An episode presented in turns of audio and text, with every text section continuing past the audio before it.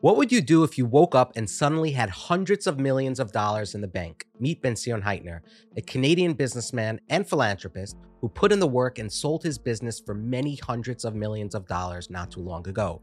Since then, he's given millions away to charities across the world. He's lived in New Zealand, Australia, London, and has been in Toronto since 1981. Oh, and he married a girl from Austria for good measure. You'll notice his unique accent as a world traveler. Mr. Heitner opened up his home. He shared what inspires him, as well as the challenges he faces in the relatively unique position he's in. He gives so much of his money away, which makes him the perfect person to speak to about how to give charity, the connections he makes along the way, why he gives money away, and where he gives money. He also dropped valuable advice for those who want to create a successful business. There are lots of gems in here. From Toronto, coming to you almost live, Kosher Money. Enjoy. Being a Jew, awesome. Managing personal finances, not so awesome. Welcome to Kosher Money. Growing up, did you have accounting aspirations? Was it a straight shot into finance? What was that all about? No, on the contrary. Um, my father was a classic schmata industry person. He had, um, it's interesting, in New Zealand, the betochen my father had, he had a business. He started sort of selling clothes and then he got into a coffee shop, which um, for the children, the family packed up and started again in Australia, which, you know, when you think about leaving Vienna, coming to New Zealand hard enough, and coming to Australia and doing that for the family. He was a businessman at heart. The garment industry sort of interested me, and um, in sort of one of the one of the accounts of mine in Toronto was actually Sandy Hofstetter. He once commented to me that uh, you're not an accountant, you're a businessman. I don't know if I was a lousy accountant, but uh, I appreciate his comment. Sort of pushed me into um, into business, and the first business was actually in the garment industry, which didn't succeed like a lot of things in life. And uh, thank God after that, I started in 90, end of 1992, um, Cambridge Mercantile, which um, together with Yankel Feldman. And then at the end of 2007, middle of 2017, we ended up selling it for a large amount of money. Ended up having offices, foreign exchange company having offices around the world, across Canada, across US, huge office in London, England, Europe, Australia, offices in Sydney and Melbourne, and um, became a very, very successful business, which today has continued to exist and grow. Let's go back to the garment business. What was failure like? Did it set you back? Was that depressing? Or were you thinking, this didn't work, but I'll move on to the next thing? I always um, believe that it's not successes which define successful people, but it's really how you handle failures. I don't know. I maybe it was my nature. I never lost sleep. I had betochen. Didn't happen. Start and try to do something else. Um, I uh, I never saw it as a challenge. I think any real businessman will really tell you that you go from failure to failure, and in the odd deals in between, you succeed. Success is not like a uh, XY graph with a line going at 45 degrees. It's like a random walk and uh, overcoming challenges constantly. And in the end, somehow you end up succeeding. A good businessman focuses on the successes and not the failures and learns from the failures. That day in 2017 or the day after you sold the business, what was going through your mind? Thank God. Uh, we breathed a sigh, a sigh of relief because it was a it was a substantial company. It was a substantial process and selling the business. Um, nearly every large private equity firm and uh, financial institution was competing to acquire the company. So it took a long procedure since the time we hired the investment banker till the point where we actually sold it was like nearly two years. So it was a very lengthy process. And a lot of people ask me, you know, do you regret having sold? It was a very, very complex business with a lot of risks regulatory risk, compliance risk, credit risk, bank risk. At any time, if it would have been one wire from a terrorist gone into my bank account, bank accounts could have been frozen with huge amounts of money and the business would be wiped out. So it wasn't a type of business that you say build it and give it over to your children. It was so high risk. It's that both uh, Jacques and I, Yankel and I, felt that uh, it wasn't a type of business you, you wanted to make as much money as possible and continue on with your life and uh, continue the next phase and being able to help your children um, establish themselves. Do you have any other regrets? Would you have done anything differently now that you look back, or are you completely content with? My only regrets is that um, Toronto is so far north, can't be moved down closer to Miami. But uh, um, it's the weather everybody, the first question about everyone asks me is, what is a, an Australian doing in um, Toronto? But Toronto has been, as you mentioned before, is an amazing community, and it's been an amazing place to to bring up a family. So I uh, really um, am proud of um, you know being part of the um, Toronto community, and I think that there are so many people in Toronto that set an example for the rest of uh, the Klal Yisrael. Tzedakah, I think Toronto has become famous. The Reichmans uh, set the standard so high for being able to give and give back and help Yiddishkeit globally that uh, we're all living in, in their shadow.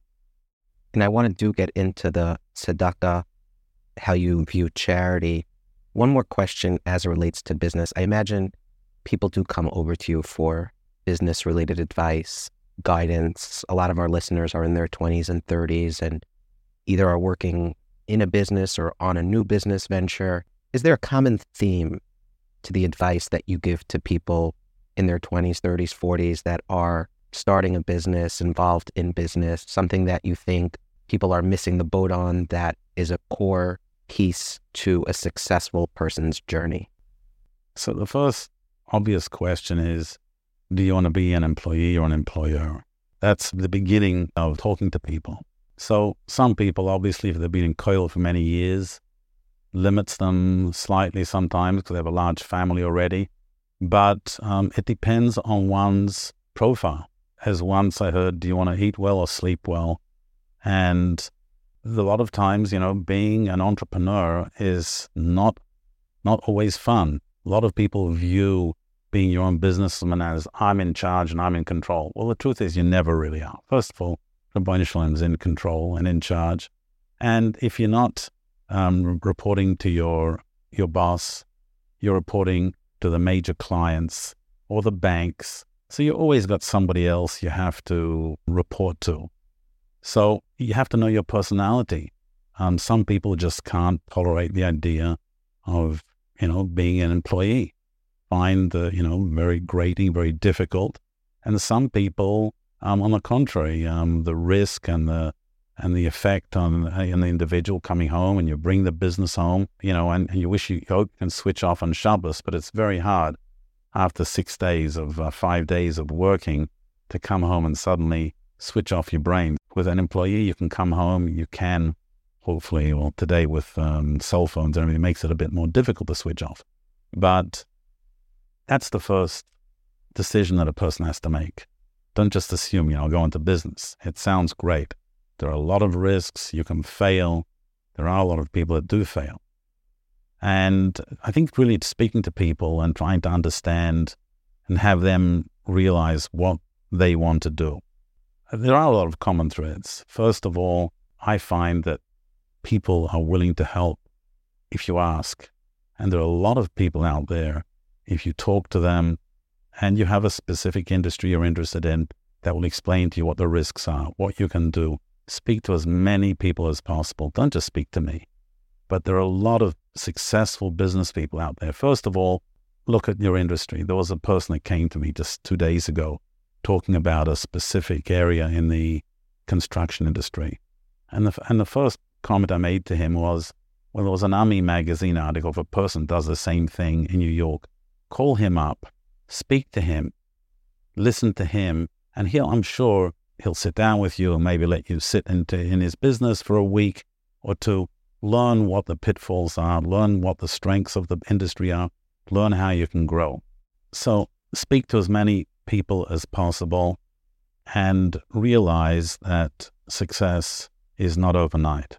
Yes, we hear a lot of people with the unicorns and in a certain in the industry that have become, you know, billionaires by the time they hit 20. But those are the exceptions and very specific industries. I always say the example is if somebody's ever been in a casino, you hear the bells ringing of people making money all the time. But what you don't hear is the silence of people losing money. And there are so many people in the industry losing money, but you don't hear about those. You only hear of the successes. So um, realize that being an entrepreneur is challenging, um, but try to reach out. Um, once you've learned your interest and you think you understand it, there are a lot of people that will help you if you ask, either financing. In Toronto, we're trying to obviously with TJN, creating a network to be able to help people. But I constantly have people coming to me. And again, a lot of people would assume, you know, why will he talk to me? But nothing ventured, nothing gained.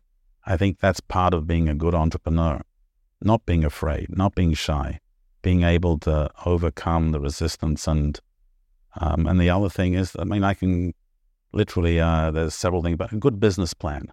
I, I tell people develop a good business plan, not so much to provide to a bank, which is important.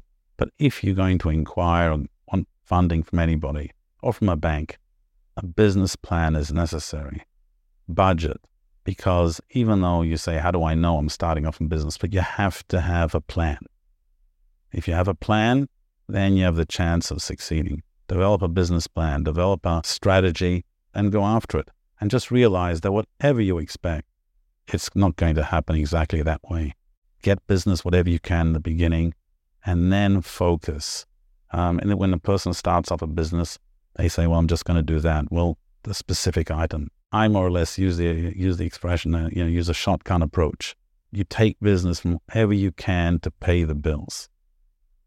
That's um, my advice. And look after your suppliers. It'll come up later on, but um, I never had in my business and no matter how large it became, we never had an accounts payable. Because when I got an invoice, I paid it. It was very simple. Um, the old fashioned way. And no matter how big we were, I could have developed an accounts payable and deferred payment and, and had more money sitting in the bank. But I always, people knew that if they billed us, they got paid. And um, look after your suppliers. Obviously, not everyone you don't have the cash flow. Communicate with your suppliers. Don't avoid them. Communicate with them. Talk to them. Communication. And that comes to also the staffing. I think a lot of people learn how to start off a business, but then they don't know how to take it to the next level. That's another another conversation. But you're asking about people starting off in business. That's phenomenal. I, I think we could probably break down the eight different suggestions you just had into its own chapters and, and build that out um, so many different follow up questions. And I know our, our core topic here is tzedakah slash charity. Yeah, I, I think a lot of what you said is therapeutic for people, especially as it relates to paying people on time. And, and you know, what we've learned from Rabbi Gladstein and how part of the reason Yaakov Avinu was so successful materialistically was because he was on time with his payments. He didn't cheat Lavan and thinking that someone is going to pay someone later and reap the reward, the interest of the money in the bank or whatever it is, there are no shortcuts. And I, I think that's a topic that comes up over and over again. And, you know, as a business owner, it's therapeutic for me to hear I, that. I find personally, I find the, the worst part of that strategy is because what happens is if you wait long enough, usually the suppliers will negotiate and agree a reduced payment. So if you hold off to 100, 120 days and they're starving for money, you know, I'll give you off 20%, but please send me in the money. That to me is straight out geneivah. I don't know if it's geneivah, maybe it's even gezeilah because you're doing it so obviously, but the person is aware of it. But I, I just find that it is absolutely unacceptable. But the majority of people are honest and good. Yes, and yes. So We'll be right back to this week's episode, but first, a message from me. I don't want to say a message from Twillory because this is my message. They didn't tell me what to say, but I am wearing one of their shirts. If you can't see, if you're listening on the audio platforms, this is the official term that I made up is a super comfy long sleeve polo shirt. I love them. I do not want to take it off at night, and many nights I don't. I sleep in it. Now you'd be like, ew, you sleep in your shirt. It's super comfortable. It legitimately is. They even have them in full button downs. So if you want to wear a white shirt, but you don't want to jeopardize the comfortability of a polo like shirt, it's super comfortable. I love them. I have it in dark gray, uh, blue. I have them in white. They make short sleeve, long sleeve.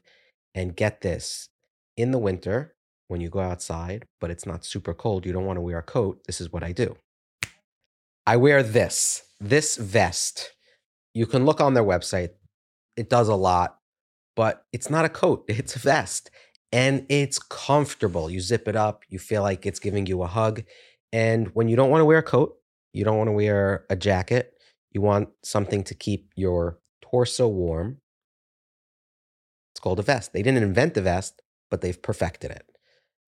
Visit twillory.com slash kosher money. Look at everything they have. They're running a New Year sale. You're probably listening to this in three years from now.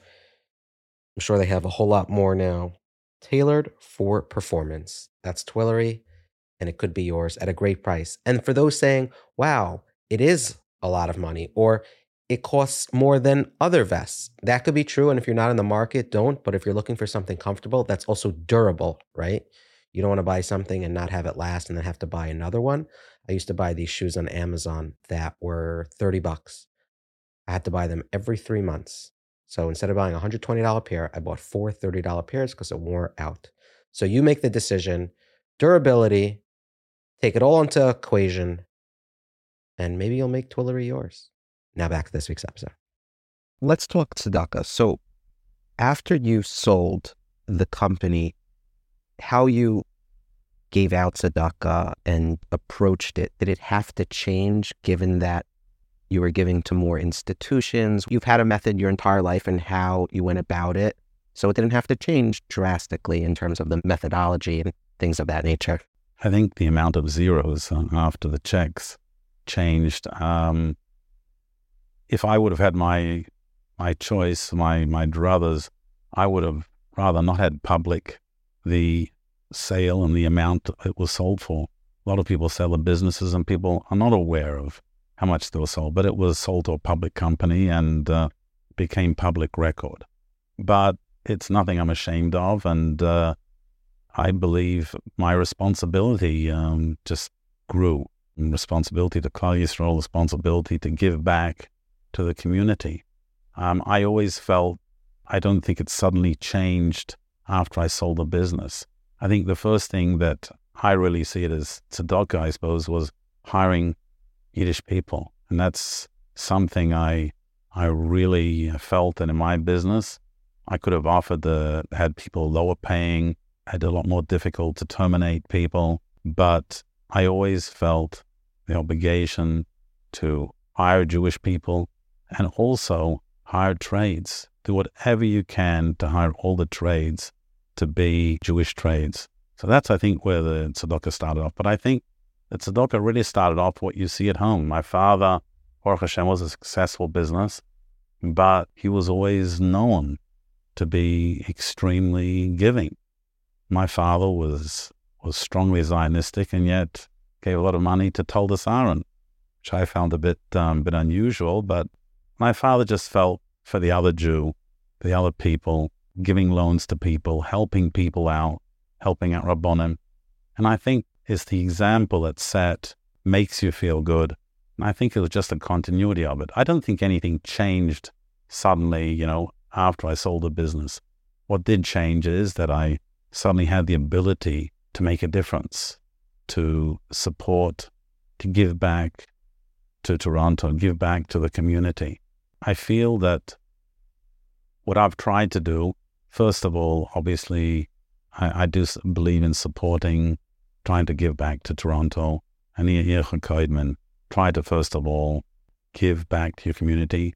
But there are a lot of places um, that I feel are important. So, first of all, I try to give to us not just choose the schools that my kids go to, but realize that there's a whole slew of schools from going from right going more to the left. But every school needs the other one below it. Because if you don't have the school below it, that means that you have to take girls into the school or boys that you'd rather not have together with your children. But support as many of them as possible. Obviously, focus on the ones that you feel, but give to as many of the schools as possible. I'm always, Chinuch has been very important to me.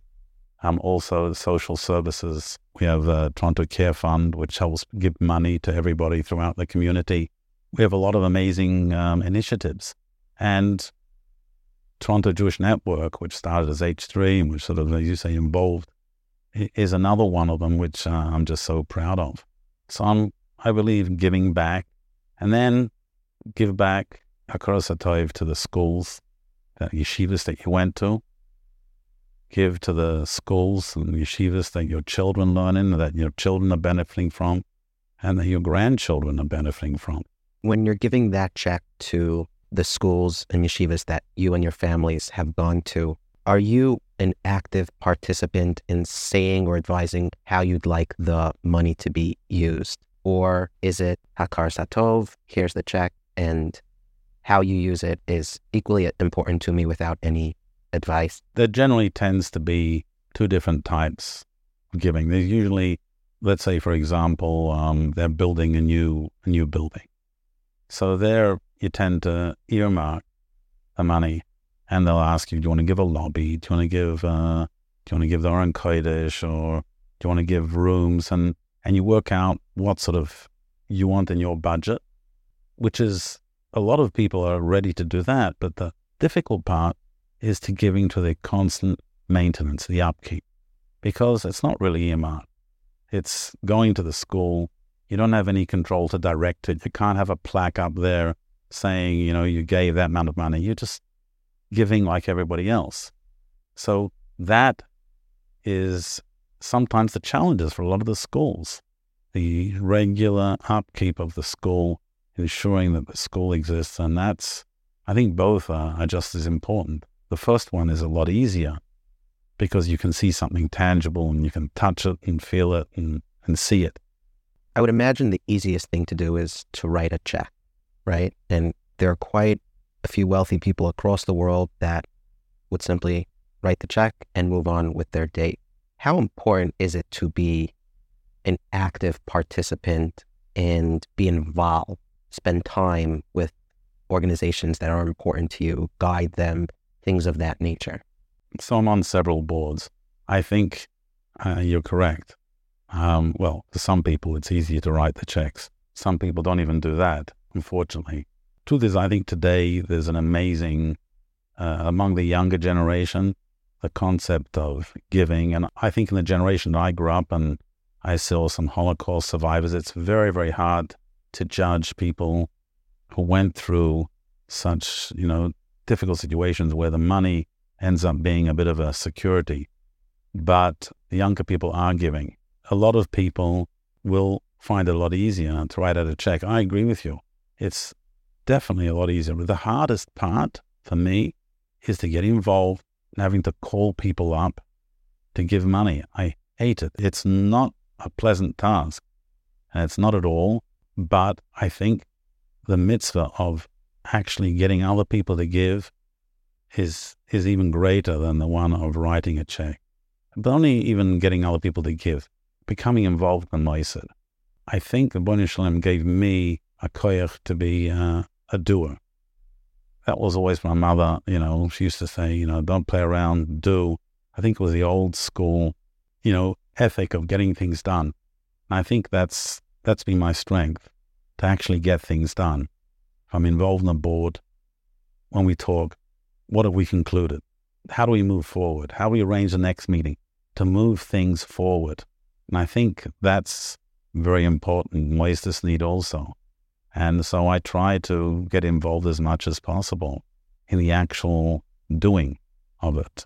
A question always people ask me is, um, what do you get the most satisfaction from? It's interesting. So there's a few things, but one of the things that I'm very, very proud of is the shul I daven in. So it's a shul that was one of the original shuls, the Yesod Torah of Toronto. Teacher of daven there. The Reichmans used to daven there But I saw the shul sort of slowly. It was an original Hasidish, very from Hasidish stiebel, we can call it. And over the years, the shul was dying. And I basically have managed, together with other some of the younger people, to revive it. And it's become today one of the most vibrant shuls in Toronto. It's very easy to, you know, just to leave it and move over to the new shul. It's a lot easier for younger people. I understand them starting a new shul and starting the shul that fits them, but to be able to take something which is dying and and rebuild it, and um, it's not the same shul. It's a different shul.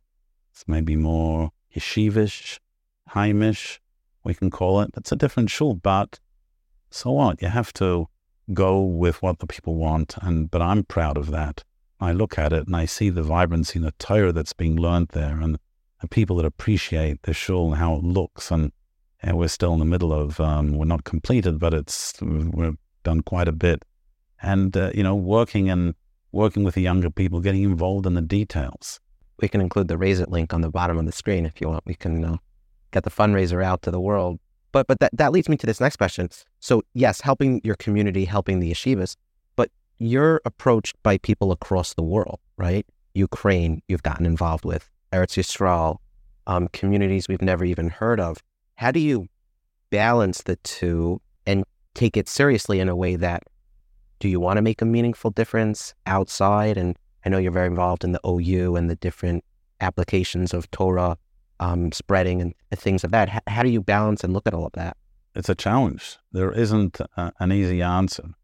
Do you want to have you know, your name? I can give a huge check to one institution and build up a huge building, have my name plastered all over it. Yes, I could do that. I, I, I think that's my challenge. That's my Nisoyan. But it's also, you hope you have Siyata Dishmaya that will direct you to to send the money to the right places. So one of the important things that I found that, you know, that it changed sort of after I sold the business is that there were so many people approaching me that I ended up getting a gabbai tzedakah, um, Motty Meijer. He's been amazing in the sense to, first of all, coordinate the meetings, arrange for the payment, where it gets sent. A lot of the difficulty, the, the information, where to get the check, how to deliver it, who, what, when, a lot of the work that goes around writing a check and giving a check, helping me out with that and helping me plan and budget and work out you what I gave last year and be able to help me um, coordinate it. But it is it is a challenge. There is no easy. I, I think I, I told you like giving back to, yeshivas, chesed. There are so many wonderful organizations in so many places. Eretz Yisrael is obviously close to my heart. Um, Lakewood and, uh, you know, the major yeshivas. There's just so many amazing things. But again, I, I just, I believe it's Siyata Dishmaya to be able to give to the right places. And another point uh, I want to make is obviously, like I was saying with my business, get somebody to help you out if you can. Get somebody to organize the tzedakahs, get somebody to make see what you gave the previous year. A lot of the time, making sure when you make a pledge. A lot of mosdos are, very, very happy to get a pledge over five years, 10 years. Obviously, they prefer one or two years, but a lot of people you can't afford.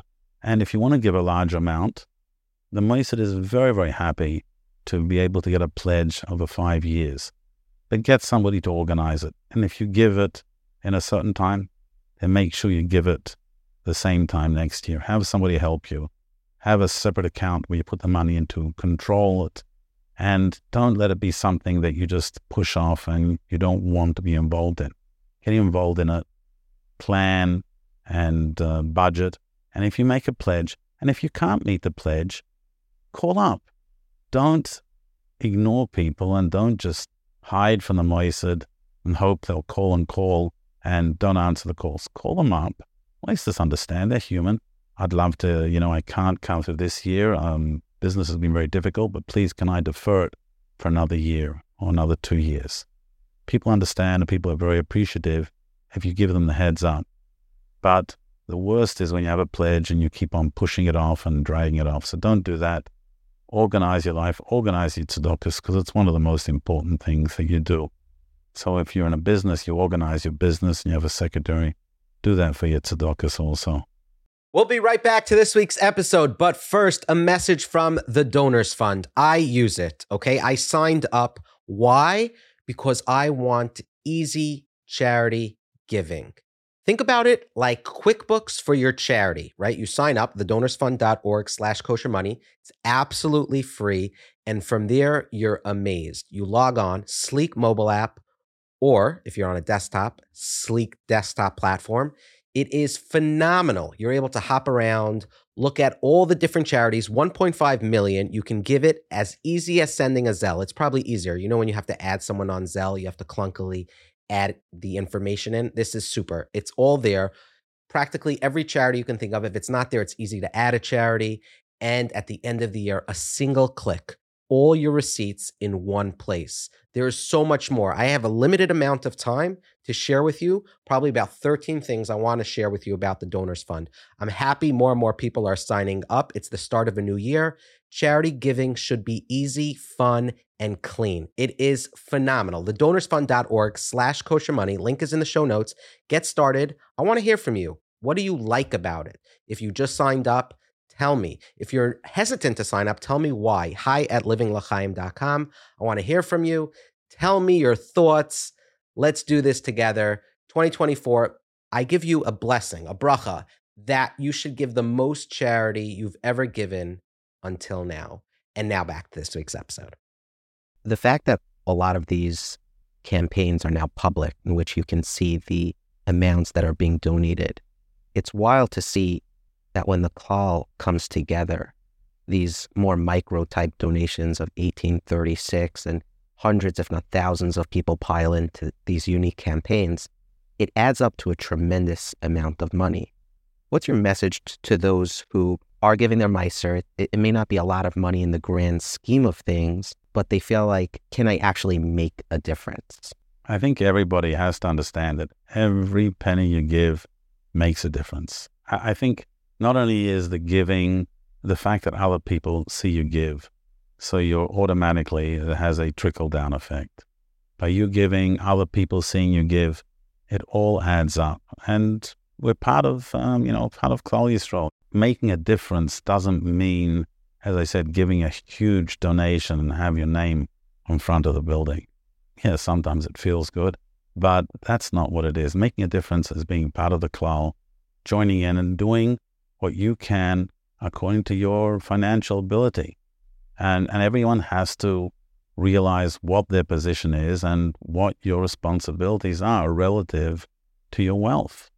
We're all different and everyone has different nisyonis and different responsibilities and you have to be able to look yourself in the mirror and say, "Am I giving nice? Am I really giving the amount?" And and then that's all you can do. Hashem doesn't want from you what you can't do. He wants you to do what you can with with what you're given. And for some people, it's probably not always money, right? They can roll up their sleeves and put the time in and work closely with organizations. People have a lot to offer. I've seen that when they don't have necessarily the financial means, it can provide a tremendous amount of value whether it's accounting guidance, helping a, an organization with their books, that offloads a lot of the paid services that an organization like that needs. No, I agree with you, but the tendency is for a lot of people not to get involved. A lot of people feel that once they get involved, it'll take their time and responsibility. And yes, they're right. But that's what we're here for to be able to do that and to help in different ways. And I think that's the responsibility. And there are usually they tend to be within a community, a group of people, and they're constantly the same people that everyone's going to. You know, they always say if you want a job done, give it to a busy person. I think I see I see the same in Klal, but I wish more people would step up and realize that they can donate in a lot of different ways. How does Ben Zion Heitner respond when he makes a call and you're trying to rally the troops and the person says, I don't feel comfortable getting involved. It's not my style. I'll write the check, but but to, to get my hands dirty, leave me out of it. What emotions go through uh, your mind? Well, unfortunately, I had an individual that said it to me two years ago. He hardly talks to me anymore, unfortunately. But I, he made that comment to me, and uh, and I, I was like flabbergasted. I said, "Comfortable? What's comfort got to do with it?" I said, "You aren't meant to be comfortable. You're meant to do what you can. We're not created here to be comfortable. We're meant to challenge ourselves and do what is not comfortable. It pains me, and uh, sometimes I wish um, I would respond less. And some that's minus Nisayan. You know, you have to be able to. And Nisayan also, you have, you know, Stalkers, there's a lot of Nisayanis. People come, they say things that it's painful or insulting or um, whatever you give, they want a lot more. And unfortunately, a lot of times it's like a game. And my Nisayan is every time I sit down is to hold myself back. A lot of times, you know, I'll come in and they won't say what I gave last year. And so I'll say, okay, I'm giving this amount this year. Oh, but last year you gave this. So, so why are you telling me now? Because what you're doing is you're gambling. You're playing a game here. You're saying, if he gives me more, you're not going to say last year you gave me that. You'll, you'll accept it. But if I give you less, you're going to say last year. So I don't appreciate being gambling with me. I give what I can, but it's part of the Nisayan of having to give. And Baruch Hashem, I've had siyata d'shmaya in giving. Is there a support group, as silly as that sounds, where you talk to other Bali Tzedakah and some of the challenges are unique to, to a group like that in that the guilt that you're describing or the guilt that people may put on you is somewhat unique where I could imagine it's challenging when your head hits the pillow at night. You maybe you, you second guess yourself and, hey, should I have gotten in another direction? Or the Nisayan is being at peace with the decisions that you've made and you know tomorrow's another day and you continue building on that. My personality isn't one that um, dwells on things. I'm a type of person i tend to if i get upset i get upset and i sort of i move on. But it is for me it's a it's a Nisayan and my Nisayan is to is to keep my mouth shut and not say what i want to and and when I do say it, I regret it afterwards, and I'll end up calling up the person and apologizing for saying things that were better left unsaid. You know, um, a lot of times people view a donation as like a mortgage coming back there, but you gave me last year. Uh, you know, I'm trying to help you. I, you know, every, look how many people are standing here. I have to give and, you know, try to, but honestly, there are so many nice people out there. There's yes, unfortunately, there are ones that, uh, you know, spoil people, but there are so many choshev and the schus of seeing so many important people is, is a broch in its own right. How do you view Hakaras Hatov? Not that you're expecting it, but when an organization gives you a handwritten letter versus a nice silver menorah, is there something more heartfelt and appreciated by a Bali Tzedakah when it is a thoughtful response versus, hey, we'll take a 5% of the gift that you've generously given and we'll put your name on a challah cover and here you go. I think the thoughtful ones are a lot more important. I made Achnasa Sefer Torah in Kol Torah where I learnt. I also made Achnasa Sefer Torah. I also built the Aron Kodesh there. And Rabbi Hoberman from Long Beach Yeshiva came to the event. And he flew back. He was there and he flew back that night. The next morning, I had a handwritten letter from him, which he had either actually a typed out letter was handwritten by him, which he gave to somebody to type out right away after he landed. That meant so much to me. It was such a, a moving letter. He wrote from the heart. He actually writes beautifully, and uh, that touched me. So, um, yes, thinking and writing and putting a few words down yeah, it's a challenge from all mosdos today and the mosdos that I'm involved in. How far do you go?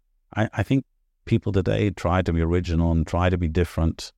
And um, it's not just um, buying something expensive. Try to do something creative. It's so challenging in today's time to, to be able to come up with um, new novelties and uh, new things. But I, I think the ones that are with uh, the feeling and when they call up and they, and they follow up with another message. And it's the contact which which I can I I think I appreciate a lot more. You're sending up a follow up email and messages, and uh, those stick with me a lot more.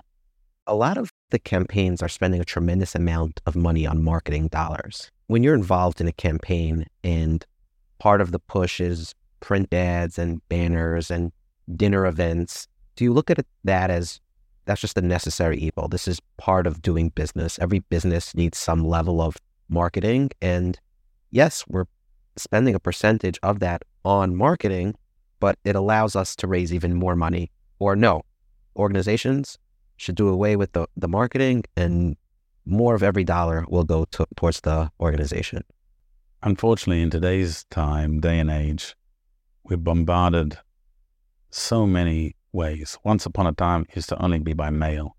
Now it's through email, it's through messaging, it's through websites, it's through social media. So, whatever one can do to get the attention of the people has to be done. It's part of the cost of doing business. You have to be able to reach the people. Today's, at least um, with the technology available today, allows you to leverage and reach way more people than you could. A lot of times, sending a letter and didn't reach the people the same way. Some of these charity campaigns, I think it's part of being a moisad. It's like, um, you know, it's a cost of doing business. And I think it's important to reach out and let people who are giving even the small amounts of basically feel their dollar is insignificant suddenly count. So I'm I'm a big believer in the in the use of them, the charity campaigns. Unfortunately, I think the um, traditional parlor meeting has sort of gone. You know, the, the you know the, that's used to be the way um, people would fundraise. That someone would come in town, do the parlor meeting, but I think usually it's just a stake to it. Have the, the Rosh Yeshiva to come into town and approach beforehand or afterwards. But it's very difficult to get people and meaningfully, um, especially it's a yeshiva, which none of my kids learned, none of my kids went to. It's an out of town yeshiva. So it, it's very hard to, you know, to, to get excited. But obviously, Rosh Yeshiva in town would like to meet. It's challenging. It's uh, so you have to be creative.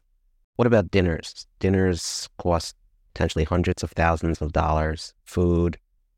A lot of the people that are coming are have given donations already. Is that necessary or do you think we're at a time where that will slowly pivot away? No, I, I think dinners are important. First of all, dinner dinners bring people together, brings people of similar beliefs and understanding. So if it's a yeshiva, suddenly people will meet up again with the people they don't happen to see living in Lake or living in Monsey, living in Five Towns, living in Canada. So suddenly everyone gets together. So it's a way of um, being machazik people, way of meeting the um, principals, the Rosh Yeshivas, um, and featuring certain people that are involved with the Moisad and are doing a lot of good and uh, that should be featured. So for me only it's more difficult because I happen to be in Canada. I have to travel to the dinners. The problem is, uh, I think more so uh, the challenge isn't so much dinners, it's weddings and uh, Baruch Hashem Kanai Nahara. There should be many, many more. It's, you know, the time and uh, it takes to, to go to a simcha and participate. I think the U.S., they have that challenge. We don't have that challenge here in Canada because we don't have that many. But it's a pleasure to get together with people. But I think dinners should continue and dinners are important. We'll be right back to this week's episode, but first, a message from Colel Chabad. Let me read to you a letter that was written. Screams fill the air, but for the first time all month, it's not because of the terror attack. Quote, It's the first day in a month that my children are smiling, free, laughing, and happy, one mother said with tears. And because of that, it's the first time I can let go a little too.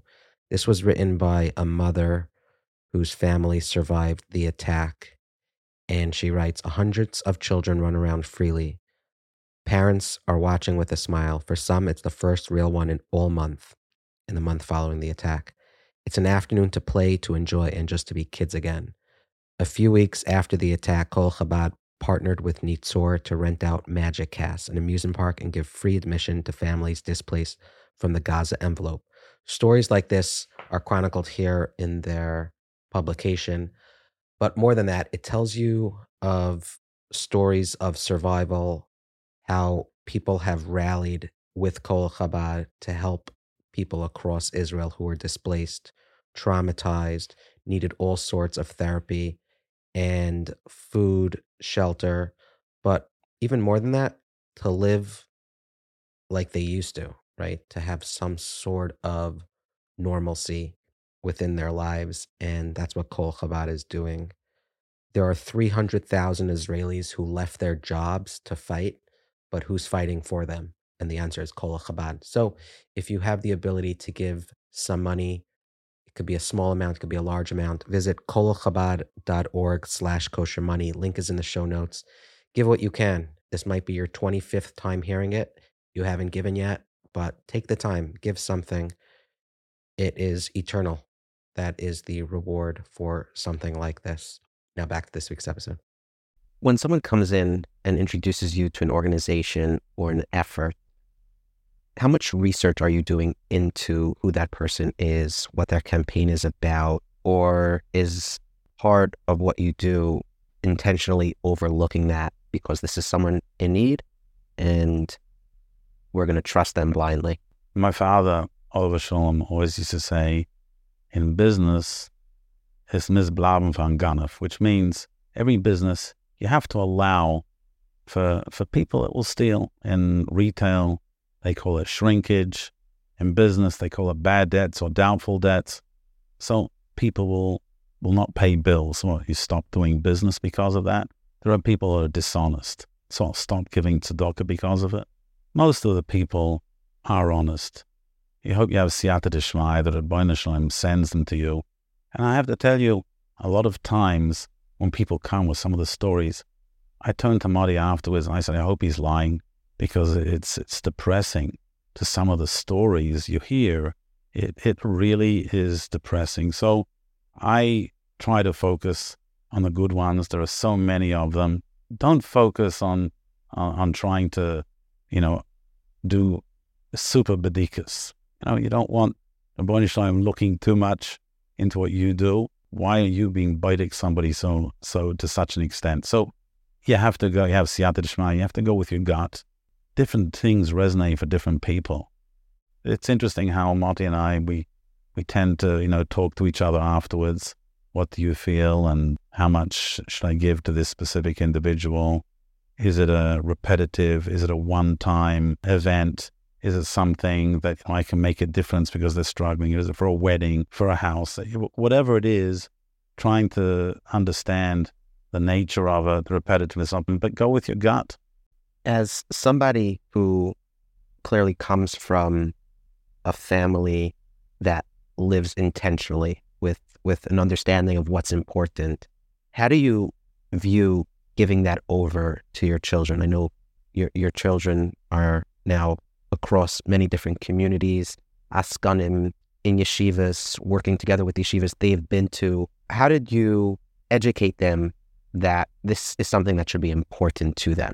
The most important thing, you know, don't do as I say, do as I do, and learn by example. I, I don't think it's something, if, if a person sees that a father is involved and um, wants to give back, then your children want to emulate you. They want to be able to do the same thing. Now, being Baruch Hashem, I have children that are following in my footsteps, askonim in their own right, in their own communities uh, that I'm very, very proud of. So I, I think it's trying to set an example that your children should be proud and and want to be able to emulate. When you think about Meiser, I, up until a few years, didn't take it seriously. And as I leaned more into it, I've seen brachos from Hashem. And more and more people I speak to find themselves in a similar situation. Have you seen success stories, people that leaned into giving more tzedakah and it transformed their life. People that come to you for advice and how to give charity, Meiser, young, old, something that sticks out to you. Shel has given us Taryag mitzvahs. We have a lot of mitzvahs to do. There's always a story that my father used to, alav hashalom, used to tell. And uh, it was of the the Persian Ayeka that went to shul on Rosh Hashanah, and the uh, Rabbiner was there saying, Asa b'shul shetisasha. He was very moved by the speech. And after Yontiv, he went and gave exactly a tenth, calculated to the penny how much he was worth, gave away a tenth of the money. Unfortunately, for several years going after that, he struggled with Panosa, but 15 years later, he ended up becoming a huge Aisha. And he ended up coming back to the same shul, and the Rabbiner was giving the same speech, Asa b'shul shetisasha. And after the davening, he went out to the to the room and said Gidyontov. He said to me, You know, I want to tell you, Ribbono Shel Olam is honest, but he's not punctual. I don't see it um, like a vending machine that you push buttons and it comes out. I, I matter of fact, I, I don't like it when people come to me. I just had one recently and uh, was telling me I was so and so person gave three hundred dollars last year, and this year they're giving us ten thousand because they saw they saw tremendous success. I, I think you look, Rabbi does keep a chesh. Rabbi does help. He does give back. I mean, he's given back to me in my more than my wildest dreams. In the Gemara, you see Tanoim and Amorim try to say, you know, you know, what what did you do? I think they had the ability to to see and read into their actions and understand the cause and effect. But I don't think we do. And I think it's wrong for a person to try to, yes, Bonisham gives back, you know, You know, Bonisham basically will give you. But you have to do things, you have to do your mitzvahs. Bonisham will give back, but it's not a vending machine. You need Siyata Dishmaya, and Ribbono Shel Olam will pay back. So I, I want to end off talking about I know you're passionate about the OU's All Daf and DAF Yomi in general. Many people listening here, I've fallen on and off the DAF Yomi bandwagon. What's your message to people as to the world we're living in now in 2024? There's access on these apps. Um, ArtScroll has every day you turn around, there's another sefer that's put out. The ability to learn. What What's your message to people? You know, putting money aside in terms of learning and growing. Um, how has Daf Yomi changed your life or the people you've met along the way that are growing Torah? It's interesting. The Daf Yomi, I used to take my children to the Daf Yomi, the Siyumim. And I wanted my children to see the Maimed of the Torah, to see the Gedolim, have the opportunity living in Toronto. So I took them to um, several of the Siyum HaShas. I think it was two or three back. Obviously, it goes through the border goes through customs control and the person asks you, you know, where you're going. So I said, I'm going to this large event um, for the completion of, you know, learning of all the Masechtas. I don't know why I had to open my mouth and, and say what I was doing, but, you know, this event, we're all uh, coming together and Madison Stadium, I forgot where it was. This non Jewish lady said, Did you complete it also? And uh, that was sort of the point that said, You know what? when someone else asks me that question, that must be somebody up there trying to tell me that I should be doing it. I think it's important for a, today's day and age where we're also pulled by so many directions that you have to do things and excuse the pun religiously. You have to set aside a time. And there's no reason why, with technology available today, whether you're traveling, whether you're in the car, uh, whether you're in the train, um, whether you're at home, that you can't do Daf Yomi. And I've been involved together with Jakob Eisenberger. Both of us got quite excited with the All Daf app, and then we, we got involved with All Parsha.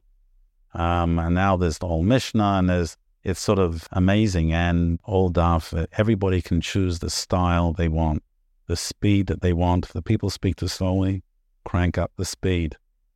But you know the how how deep how, you know, what you prefer. And there's no excuse. So um, they're powerful tools. They are very, very powerful tools to allow people to learn whatever they want to on all different topics and different levels. I've always believed in leveraging technology. I did the same in my business. And uh, I think we as Yidden have to do the same thing.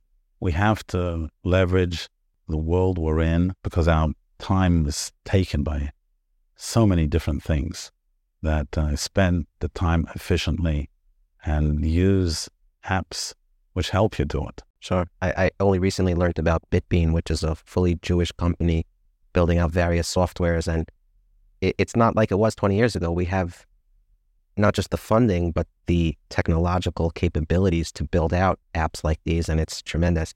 And speaking of speeding up, I find I have a tendency to speak slowly. I find people 2x when I'm talking. They run through it. But in closing, what, what's a question I didn't ask? What's something that you'd like to end off with? Something that you're passionate about, something we didn't cover? I'm sure many people will have follow up questions. And I suppose, uh, Monty, we could put in your email address if someone has a follow up question. but something we didn't cover. Well, I don't know if you didn't cover anything. I, I suppose it's something that maybe I said several times, but you need siyata dishmaya for tzedakah. And I think a good example of it, something um, is um, Tiferes Yerachmiel, Shlomo Feivel Schustal's yeshiva. So a lot of people assume that I had children that went to Torah Tamima and were with him, but none of my children ever went to Torah Tamima or had any shaykhs to Reb Shlomo Feivel Schustal. But he was in town once, and uh, his brother David called me up and said, "Zion, my brother's going to be in town, wants to start a new yeshiva. Would you like to have him for Shabbos meal? I said, Well, pleasure. And it was just, he just blew me away. I'd never seen an individual that so warm and such a big Talmud Chochem and so caring and so down to earth. It, it just blew me away. And uh, I therefore gave a major donation to be able to have the yeshiva named um, after my father, Yerachmiel Mordechai, Yerachmiel. So it's you called a son, Yerachmiel. And I have a, my youngest son is named after him also. So it was a source to be able to. So it's Siyata Dishmaya. I was there at the right place at the right time.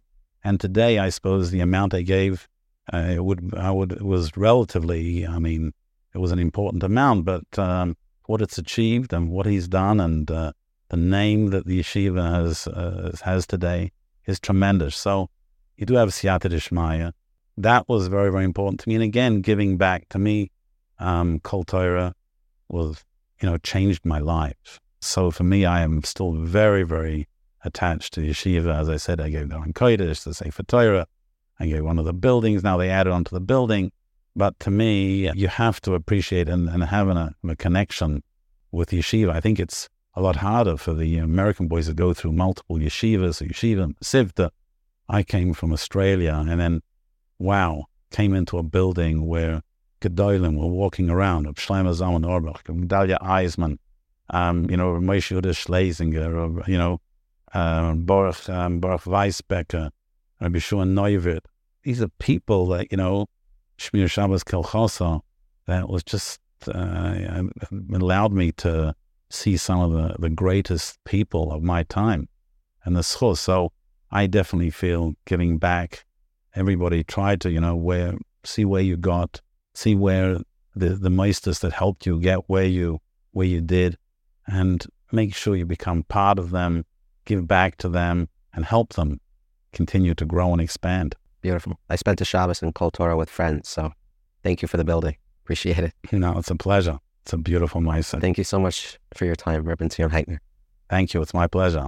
Thanks for listening to a special episode of Kosher Money, and our thanks to the Heitner family and group for their time and insights that'll undoubtedly help so many, Bezras Hashem. Give, give, give. Those who give often receive much more than the receiver. So follow in the footsteps of Mr. Heitner and others. Become a giver. If you have comments, feedback that you'd like to share with Bentzion Heitner, you can reach his team at info at heitnergroup.com We'll put it in the show notes. If you listen to this on an audio only platform, there's bonus video, stats, and of course, a visual of my average to below average face on YouTube. Be sure to subscribe and like. You like that one? And like wherever you're getting this content. A special shout out to Motty Meijer, who helped make this episode a reality. If you're in the market for promotional items, uniforms for your business, organization, consider head to toe uniforms, head to toe promos Links in the show notes. Check it out. Send my best regards to Motty. Another special shout out to the city of Toronto. I visited twice in the last 13 months. They have their annual Toronto Jewish Network Conference, which is an awesome day of learning. I said it like Torontonian. It helps empower the next generation, and I found Toronto to be very welcoming. It has a soft spot in my heart. I don't know what's in the water up there, but keep putting it in. Speaking of Toronto, did you know that Living Smarter Jewish's Zevi Wolmark was originally from Toronto? Yep, it's a fun fact I read on his Gedolim card. If you, Yaakov likes that one. If you or you, someone you know needs financial resources, guidance, stop what you're doing, click on the OU's livingsmarterjewish.org, link in the show notes, email them, info at livingsmarterjewish.org. They have what you're looking for advisors, debt, credit scores, so much more. Thank you to Twillory, delicious, durable clothing. Thank you to the Donors Fund. It's what charity should look like in 2024. And Kol Chabad, helping Israel's neediest, especially at a time like this. Support our sponsors. Give more charity to those in need. And now a special tip for those who listened to the end of my outro. Rabbi Naftali Horowitz gave a fire speech last week in Toronto. Absolute fire. It's about 30 minutes. I'm going to link to the Torah Anytime site, which I happen to love, created by Bitbean. Shout out. Naftali delivered this speech at Toronto's Jewish Network. It discusses helping others. He was vulnerable. He was raw. He was amazing. Enough from me. It's time for you to get back to your life. I hope this week's episode was helpful and enhances your life, as do many of our Living L'Chaim shows do. A special thank you to my friend Yoni Schwartz, who joined me in Toronto and made this episode and so many of our episodes special from the production side. Thank you, Yoni. And now, in the words of my nine year old, see ya. Maybe one day I'll want to be a. Peace. Living L'Chaim.